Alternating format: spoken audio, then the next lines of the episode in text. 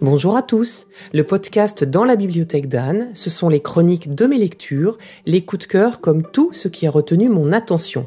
Vous pouvez également me retrouver sur www.danslabibliothèquedanne.com. Bonne écoute. Ayant été pendant 30 ans une professionnelle de la parfumerie et restant une passionnée pour toujours, je suis fan de la revue Nez qui édite des livres sur la parfumerie et une revue tous les six mois que j'aime énormément. À chaque numéro est mise en avant une ambiance, l'odeur de l'école, des sports d'hiver ou de la maison de campagne.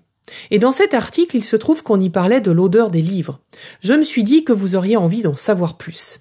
C'est donc avec l'aimable autorisation de la revue Nez que je vous livre ce secret.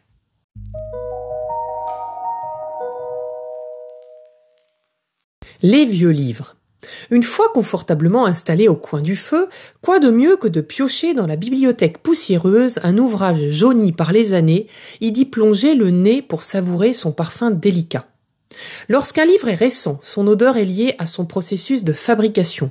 Colle, encre, agents blanchissants ou additifs du papier, les effluves varient selon les nombreux produits utilisés. C'est en vieillissant que les volumes acquièrent leur douce senteur caractéristique. Et bien qu'il s'imprègne progressivement des notes de bois, vernis ou cire du meuble qui les accueille, l'environnement immédiat n'est pas le seul responsable de cette évolution. Le papier renferme deux composants majeurs issus du bois, la cellulose et la lignine. Leur dégradation est à l'origine du jaunissement des pages.